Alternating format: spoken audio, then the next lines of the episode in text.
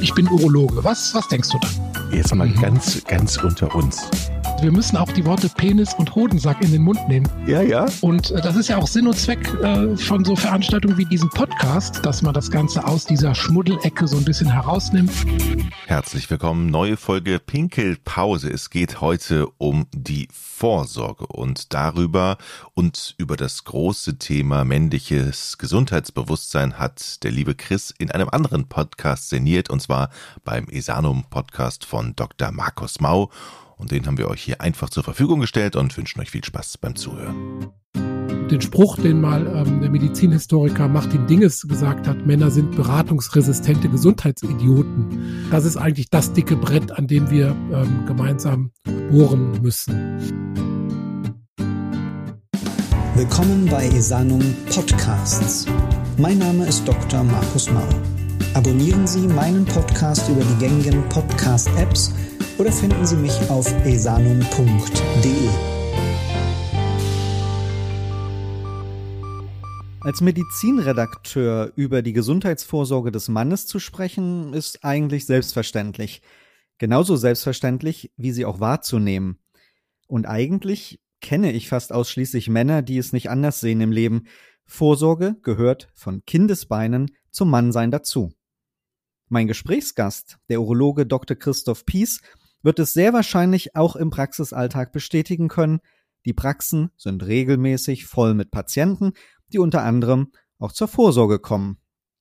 Dass wir beide da einem gewaltigen Bias aufsäßen, würden wir nicht über den Tellerrand blicken, ist klar. Es gibt nämlich auch mindestens genauso viele Männer, die dort eben nicht sitzen und auch keine Vorsorge betreiben. Wie wir diese Männer am Ende erreichen und in die Praxen locken können, darüber wollen wir beide heute miteinander sprechen. Und natürlich bemühen wir uns dabei auch etwas investigativ zu sein, denn wir wollen versuchen zu klären, ob Ärzte eigentlich selbst ihre Gesundheit im Blick haben beim Thema Vorsorge oder sind wir am Ende eben doch alle nur Männer und nehmen das Thema zu wenig ernst? Herr Dr. Pies, darüber wollen wir beide sprechen. Ein herzliches Willkommen an Sie. Ja, hallo, Herr Dr. Mau. Schön, dass ich wieder mal hier sein darf. Männer und Vorsorge. Das ist ja in der Tat ein schwieriges Thema und es kostet Lebensjahre, richtig? Ja, man kann das so zusammenfassen, denn die Wahrscheinlichkeit, früh zu sterben, die ist beim Mann höher als bei der Frau. Also durch ähm, die Haupttodesursachen wie Herz-Kreislauf-Erkrankungen, gefolgt von Krebserkrankungen wie Lungenkrebs oder Prostatakrebs, haben wir ähm, in Deutschland oder in den deutschsprachigen Ländern eine ähm, Lebenserwartung beim Mann im Schnitt von 78 Jahren und das ist ähm, tatsächlich fünf Jahre weniger als bei der Frau. Ähm, man könnte jetzt einen positiven Trend sehen, denn diese Schere, die geht in den letzten Jahren ein bisschen zusammen, aber es gibt immer noch auf der ganzen Welt kein einziges Land, wo die Lebenserwartung der Männer über denen der Frauen liegt. Jetzt könnte man natürlich sagen, ja, ja, klar, das ist halt die Genetik. Ne? Also Männer sind einfach genetisch irgendwie schlechter ausgestattet und äh, liegt vielleicht an den äußeren Bedingungen. Da kann man ohnehin nichts dran machen. Und ähm, deshalb wird Vorsorge möglicherweise auch als unnötig angesehen. Ne? Aber wenn man dem wissenschaftliche Erkenntnisse gegenüberstellt, dann muss man sagen, tatsächlich sind nur etwa ein, zu einem Viertel die Gene dafür ausschlaggebend, wie alt wir werden. Ähm, den Rest haben wir selber in der Hand, also durch Lebensstilfaktoren, Umwelteinflüsse, Ernährung und nicht zuletzt auch durch die Inanspruchnahme von Vorsorgeuntersuchungen. Also den, den Spruch, den mal ähm, der Medizinhistoriker Martin Dinges gesagt hat, Männer sind beratungsresistente Gesundheitsidioten, den denke ich, den müssen wir hier einfach entkräften oder das ist eigentlich das dicke Brett, an dem wir ähm, gemeinsam äh, bohren müssen. Denn man fühlt sich als mit, mit, als Jugendlicher fühlt man sich jung, stark, unsterblich und dann kommt die Phase, wo man die Energie in Familie und Beruf steckt und Gesundheit ist eigentlich im, im Männerleben erstmal so gar nichts in diesem traditionellen Rollenbild gar nicht so ein richtiges ähm, Thema. Ne? Da hat man andere Pflichten, äh, das Streben nach Anerkennung, die Beru das berufliche Fortkommen, die Familie und so weiter. Und dann irgendwann kommt die Phase im Leben so mit 40, 50, wo sich dann diese Vernachlässigung äh, bemerkbar macht. Und ähm, dann wird immer noch oft der Arztbesuch aus Gründen wie Zeitmangel oder Angst vor einer schlimmen Diagnose so lange rausgezögert, bis es wirklich nicht mehr anders geht. Und dann ähm, stehen wir halt oft als Urologen vor dem Problem, dass man die Probleme, die auftreten, durch eine ungesündere Lebensweise dann einfach nur noch wieder erkennen und bewältigen müssen. Aber das Thema Vorsorge und Prävention vor allem, ja, was ja was anderes ist als Vorsorge, müssen wir gleich nochmal differenzieren, ähm, wird von den Männern eigentlich so ein bisschen hinten angestellt.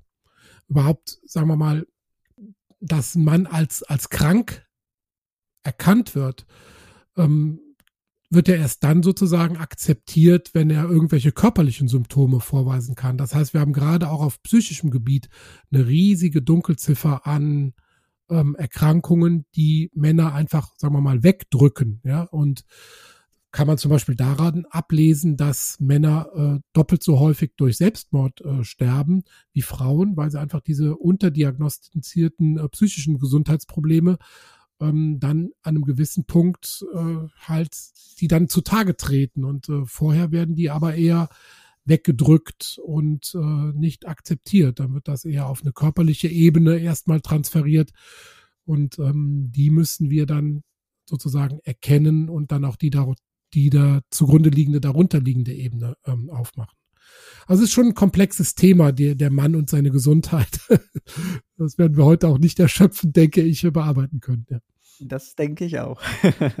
Aber auf jeden Fall äh, ist es ja auch interessant, weil Sie sagten ja auch, dass ähm, Männer ja durchaus fünf Jahre weniger Lebenserwartung haben als Frauen und das ist weltweit so es wäre ja schon schön, wenn wir erreichen könnten, dass sie beide gleich alt werden und äh, gar nicht den Anspruch haben, vielleicht, dass der Mann unbedingt länger leben muss. Aber kommen wir vielleicht das, was, darauf zurück, was ich auch eingangs. Das, ja, ja. Wenn ich da kurz einhaken darf, das, das kann man ja.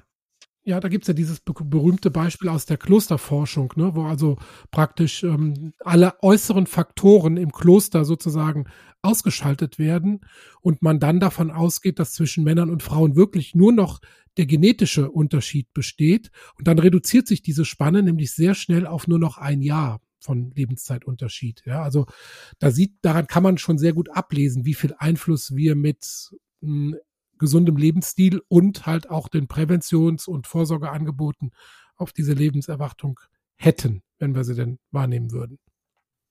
Sind die männlichen Arztkollegen einfach auch nur Männer oder gibt es da mittlerweile Erhebungen, die auch zeigen, dass vielleicht bestimmte Facharztgruppen vielleicht doch etwas aktiver sind in der Vorsorge, in der Prävention und damit ihren Kollegen vielleicht um einiges voraus und was vor allem hat das für Auswirkungen, um selber Patienten für Vorsorge zu gewinnen? Ja, also im ersten Teil der Frage, Männer sind nur Männer, ja, auch wenn sie Ärzte sind, tatsächlich. Ne? Man, mm, man sieht das auch bei sich selbst. Ich muss mich auch selbst tatsächlich da regelmäßig dazu ermahnen, meinen PSA-Wert zum Beispiel zu bestimmen. Und ähm, auch wenn ich natürlich den Sinn dieses Wertes sehr, sehr, sehr gut erkenne. Und da gibt es auch eine relativ frische Umfrage aus Deutschland, wo der ähm, äh, von den männlichen Urologen fast 90 Prozent den PSA-Wert als sehr bedeutungsvoll ähm, ansehen, während die Hausärzte das nur zur Hälfte tun. Also das ist erschreckend, ja. Die, die sind dem also viel, viel skeptischer gegenüber. Und wenn man es jetzt weiterdenkt in Bezug auf Reduktion der Sterblichkeit, dann glauben Zwei Drittel der, der Urologen glauben daran, dass man mit einem regelmäßigen PSA-Test einen Prostatakrebs so früh entdecken kann, dass man damit auch die Sterblichkeit senken kann. Also da hätte ich fast noch mit mehr gerechnet. Und bei den Hausärzten sind es nur erschreckende 20 Prozent.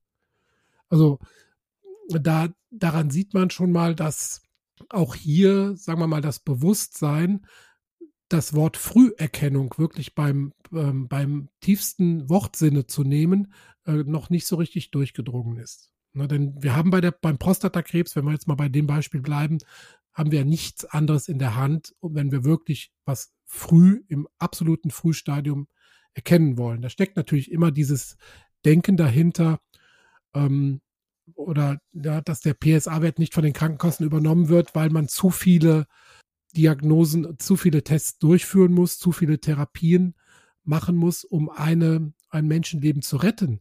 Aber wenn man das Ganze mal ein bisschen differenzierter betrachtet und wir werden in Zukunft auch die Möglichkeit haben, mit beispielsweise auf Basis der, der Pathologie oder vielleicht auch schon mit auf Basis des MRT ähm, zu differenzieren zwischen aggressiven Karzinomen, also signifikanten Karzinomen, die behandelt werden müssen, und den nicht signifikanten, die zwar erkannt werden müssen, aber dann beobachtet werden können. Und ich glaube, das ist, da muss noch ganz, ganz viel äh, Forschung und auch Aufklärungsarbeit äh, geleistet werden an dem Punkt. Wir sprachen ja gerade von den fehlenden Alternativen. Eine Alternative war ja bisher immer die digital-rektale Untersuchung, die aber von der aktuellen Leitlinie ja nicht mehr als alleiniges Mittel zum Krebsausschluss praktisch ähm, herangezogen werden und äh, soll und empfohlen wird. Und man muss ja auch sagen, diese Untersuchung treibt ja den Männern eigentlich per se stets die Schweißtropfen auf die Stirn, weil das ist ja der Inbegriff der urologischen Vorsorge, dieser erhobene Zeigefinger. Hat da eventuell auch die Vorsorge beim Mann, die Gesundheitsvorsorge, ein Kommunikationsproblem? Ja, man kann das so sehen. Man könnte also praktisch den, diesen, diese Tastuntersuchung mit dem Finger vom After fast eher als hinderlich ansehen. Denn klar, sie ist eine Hürde. Ne? Wenn man zum Urologen geht, weiß man, der kommt irgendwann mit seinem behandschuhten Finger an und möchte da hinten rein.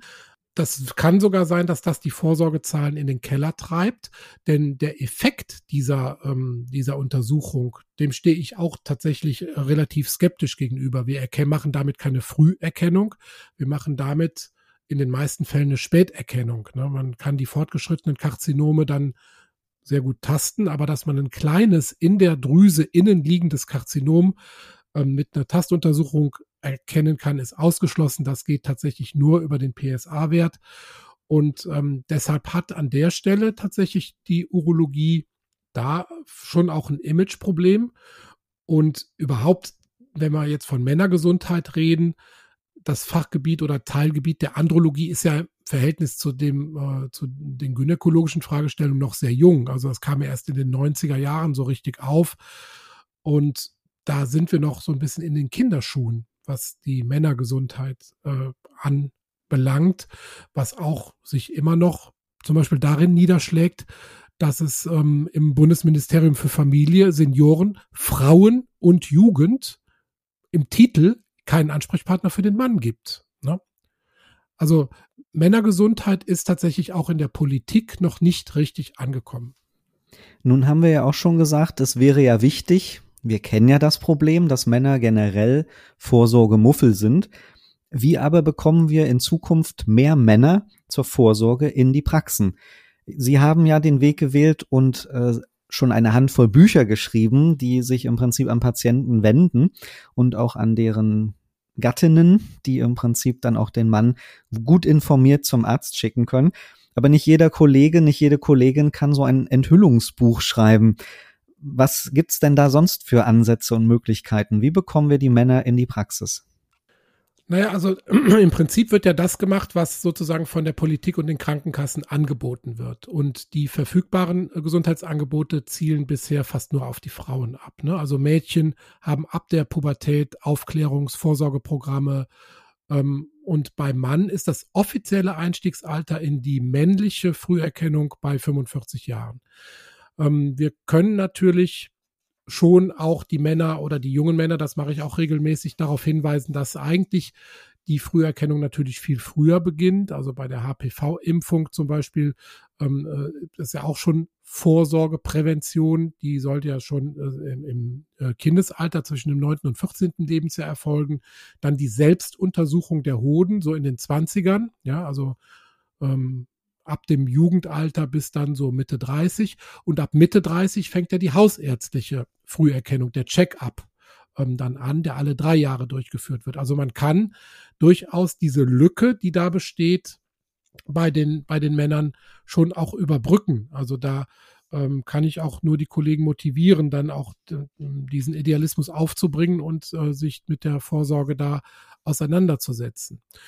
Aber es ist tatsächlich schwierig und manchmal müssen wir auch den Männern so ein bisschen entgegenkommen. Also wenn man mm, die konkrete Umsetzbarkeit im Alltag ähm, einfach mal nimmt, da muss man sagen, viele Männer, die ähm, zur Vorsorge gehen müssten, gehen einem Vollzeit, also äh, Job nach und können dann zu Praxiszeiten eigentlich keinen Besuch beim Urologen planen. Und dadurch haben wir logischerweise eine geringere Anzahl an Arztbesuchen in dieser Altersgruppe. Und bevor man sich jetzt einen halben Tag freinimmt, um beim Urologen einen Vorsorgetermin wahrzunehmen, da ist die Hürde doch schon relativ hoch. Also das ist von, von der Seite wird da schon mal eine Hürde aufgebaut und von Arztseite ja gut, solange die Praxis voll ist, mm, ist die Motivation, zusätzliche Vorsorgepatienten da sitzen zu haben, auch relativ gering. Nun haben wir ja vorhin auch gerade besprochen, eingangs, dass Hausärztinnen durchaus ähm, gerade dem PSA-Wert skeptisch gegenüberstehen und deshalb auch Vorsorge in der Regel erschreckend wenig betrieben wird oder auch nicht in dem ausreichenden Umfang, wie es eigentlich notwendig wäre. Welche Vorsorgeuntersuchungen sollten denn die Kolleginnen und Kollegen gerade auch in der Hausarztpraxis jedem Mann ab 45, so wird es ja empfohlen in den Leitlinien, anbieten? Ja, generell sollten die Hausärzte sich, denke ich, an den Hausarzt-Check-up halten, ne, wo also das Blutbild kontrolliert wird, der Urin kontrolliert wird, die körperliche Untersuchung, das regelmäßige Hautkrebs-Screening, äh, ähm, dann ähm, die, die Mitgabe des, des Stuhltests, später dann die Darmspiegelung. Also das macht schon alles Sinn. Ähm, und damit hat man ja auch schon ein ganz gutes äh, Netz, was da gespannt wird, wo dann eigentlich nicht mehr so viele Patienten durchfallen können, wenn man denn ähm, das so lückenlos äh, durchführt. Und meine Erfahrung ist, und das könnte, könnte vielleicht auch für die, für die Hausärzte sinnvoll sein, dass man über andere Themen dann oft so einen Türöffner hat. Also ich äh, spreche praktisch jeden Mann darauf an, ob er Symptome eines Androgenmangels hat, ähm, wie es mit der Potenz aussieht. Und die Potenz insbesondere ist ja ein sehr, sehr wichtiger Marker für den allgemeinen Gesundheitszustand. Wir wissen ja, dass Potenzprobleme oft zwei, drei oder mehr Jahre vor Herz-Kreislauf-Erkrankungen wie Herzinfarkt, Schlaganfall auftreten können. Und dass das eigentlich ein sehr schönes Frühwarnsignal ist für sehr schwerwiegende ähm, Gesundheitsprobleme. Und wenn man sich die Zeit nimmt, noch diese paar Fragen zu stellen, dann hat man oft ähm, was losgetreten beim Patienten, wo er dann auch den Ursachen tatsächlich ganz motiviert weiter auf den Grund, äh, auf den Grund geht. Und dann wahrscheinlich auch den Weg zum, zum Urologen findet. Denn das ist ja wichtig, um noch die fehlenden Vorsorgeuntersuchungen da zu machen. Genau, also das äh, nehmen wir schon so wahr. Und einen anderen Aspekt habe ich noch gar nicht erwähnt, was wahrscheinlich auch zunimmt, ist, dass die Krankenkassen und die größeren Arbeitgeber über betriebliche Früherkennung und auch ähm, informative Vorträge doch zunehmend auch auf die Männer zugehen. Also ich werde jetzt zunehmend auch eingeladen, Vorträge zu halten in Firmen im Rahmen der betrieblichen ähm, Informationskampagnen. Ähm, also da tut sich schon was und äh, ich bin auch weiter motiviert, dieses dicke Brett zu bohren. Aber äh, wir sind noch nicht mit dem Bohrer da ganz durch. Was, was muss ich denn als Praxisinhaber vielleicht auch ganz neu denken? Wir haben ja gerade vorhin gesagt, die Vorsorge oder auch die Präventionsarbeit beginnt ja eigentlich schon bei Jugendlichen oder spätestens bei jungen Männern. Habe ich dafür in der Praxis überhaupt Zeit und Mittel, um diese jungen Männer für mich zu gewinnen und dann auch zu betreuen? Ja, Zeit und Mittel sind ja immer knappe Ressourcen in, in der Praxis, ne? insbesondere die Zeit. Man braucht die notwendige Motivation, das zu tun. Man braucht die Flexibilität, dass man auf diese Trends auch eingeht. Also seit die HPV-Impfung ähm, beispielsweise etabliert ist, ähm, wäre es ja sinnvoll, das auch aktiv anzubieten. Also dafür Blöcke einzurichten oder eine Jungensprechstunde einzurichten. Ähm, die Motivation ist natürlich nur dann hoch, wenn es auch irgendwo honoriert wird. Also da auch wieder der Appell an die Politik, dass man solche Maßnahmen dann auch entsprechend belohnt. Denn wir, es ist ja immer noch so, wir verdienen, wir Ärzte verdienen an dem chronisch Kranken, der jedes Quartal zu uns kommt, mehr als an einem geheilten oder einem, ähm, sagen wir mal, Vorsorgepatienten, der einmal im Jahr kommt. Und die Motivation wirklich so eine, so eine lückenlose Vorsorge zu machen, die ist noch relativ gering. Auch die Gesamtsumme, die in Prävention gesteckt wird, liegt ja nur bei vier Prozent des gesamten Volumens im Gesundheitswesen. Das heißt, wir sind immer noch bei der Reparaturmentalität. Wir sind noch weit entfernt von der Vorsorgementalität in, in der gesamten Medizin. Und das jetzt sozusagen auf die Ärzte zu verlagern, ändert ihr doch was, bietet ihr doch die Sprechstunde an, macht ihr doch die berufstätigen Sprechstunde abends oder mal einen Samstagvormittag, richtet ihr da die Blöcke ein, macht eine moderne Terminvergabe und so weiter. Da ist natürlich niemand motiviert, wenn das nicht ordentlich honoriert wird auf der anderen Seite. Ja, also das muss ein beidseitiges äh, Geben und Nehmen sein. Deshalb gibt's ja immer noch die Krankenkassen und nicht die Gesundheits- oder Präventionskassen. Das ist ja genau das Gleiche. Genau, einige Kassen fangen an, sich da umzubenennen. Und natürlich gibt's auch gerade im Rahmen der Vorsorge schwarze Schafe in, in unseren Reihen. Also wird, ne, also ähm, viele Männer gehen auch nicht zur Vorsorge, weil sie das Gefühl haben, Gefühl haben, sie werden da abgezockt. Ja, ähm, man sollte tatsächlich auch nur das machen oder anbieten, wovon man selbst überzeugt ist. Es gibt ja viele Leistungen, die sind nicht in, im Katalog der Vorsorge drin und äh, die werden dann als Selbstzahlerleistung angeboten und da ist tatsächlich, glaube ich, wirklich sinnvoll, dass man den Patienten nicht überredet, sondern überzeugt und dass man wirklich nur das anbietet, wovon man selbst auch überzeugt ist. Und das führt, glaube ich, schon auch dazu, dass der Patient ähm, den Sinn sieht und auch das regelmäßig durchführen lässt. Und es ist ja tatsächlich immer auch besser, man hat einen Patienten über zehn Jahre jedes Jahr einmal und der ist zufrieden, als man zockt den einmal ab und der wird nie mehr gesehen. Und da ist ja niemandem mitgeholfen, ja, außer für diesen kurzen Moment, wo man äh, sozusagen das Geld da verdient hat. Die Urologinnen und Urologen sind ja auch seit einigen Jahren sehr bemüht, dass gerade der PSA-Test äh, aus diesen Igel-Leistungen rausfällt und vielleicht Kassenleistung wird. Würde das dann eventuell auch helfen, die Männer im Prinzip dann diesen Test attraktiver zu finden, weil sie wissen, sie müssen ihn nicht selbst bezahlen? Ja, würde es schon. Ähm, ich werde auch dafür, aber ich habe so ein bisschen die Hoffnung aufgegeben. Erstens, dass das passieren wird. Und zweitens ändert sich ja dann nichts an den Zahlen. Wir werden ja dann immer noch, sagen wir mal, relativ viele Tests äh, durchführen müssen und Therapien machen müssen, um Menschenleben zu retten. Wir, unsere Hoffnung liegt einfach in der Zukunft auf ähm, besseren Vorhersagewerten, die besser zwischen bösartig und gutartig und zwischen aggressiv und nicht aggressiv ähm, differenzieren können. Ähm, aber trotzdem aktuell gehört nach meiner Auffassung der PSA-Test in den Leistungskatalog der Krankenkassen, ja. Das finde ich doch ein schönes Schlusswort für heute. Denn habe ich mich fast schon wieder in Rage geredet, ja. Weil auch wenn wir noch ein ganzes Stück Arbeit vor uns haben, was gerade eben auch die Vorsorge und die Prävention in der Männergesundheit angeht, haben wir leider für heute natürlich auch schon wieder das Ende des Podcasts erreicht. Und ich danke Ihnen sehr für dieses Gespräch, Herr Dr. Pies. Vielen Dank. Ich danke Ihnen. Und Ihnen, liebe Zuhörerinnen und Zuhörer, danke ich für Ihre Zeit mit uns und lassen Sie uns gemeinsam versuchen, noch das eine oder auch das andere Lebensjahr für die Männer herauszuholen, denn es lohnt sich. Bleiben Sie gesund und bis zum nächsten Mal. Ihr Dr. Markus Mau.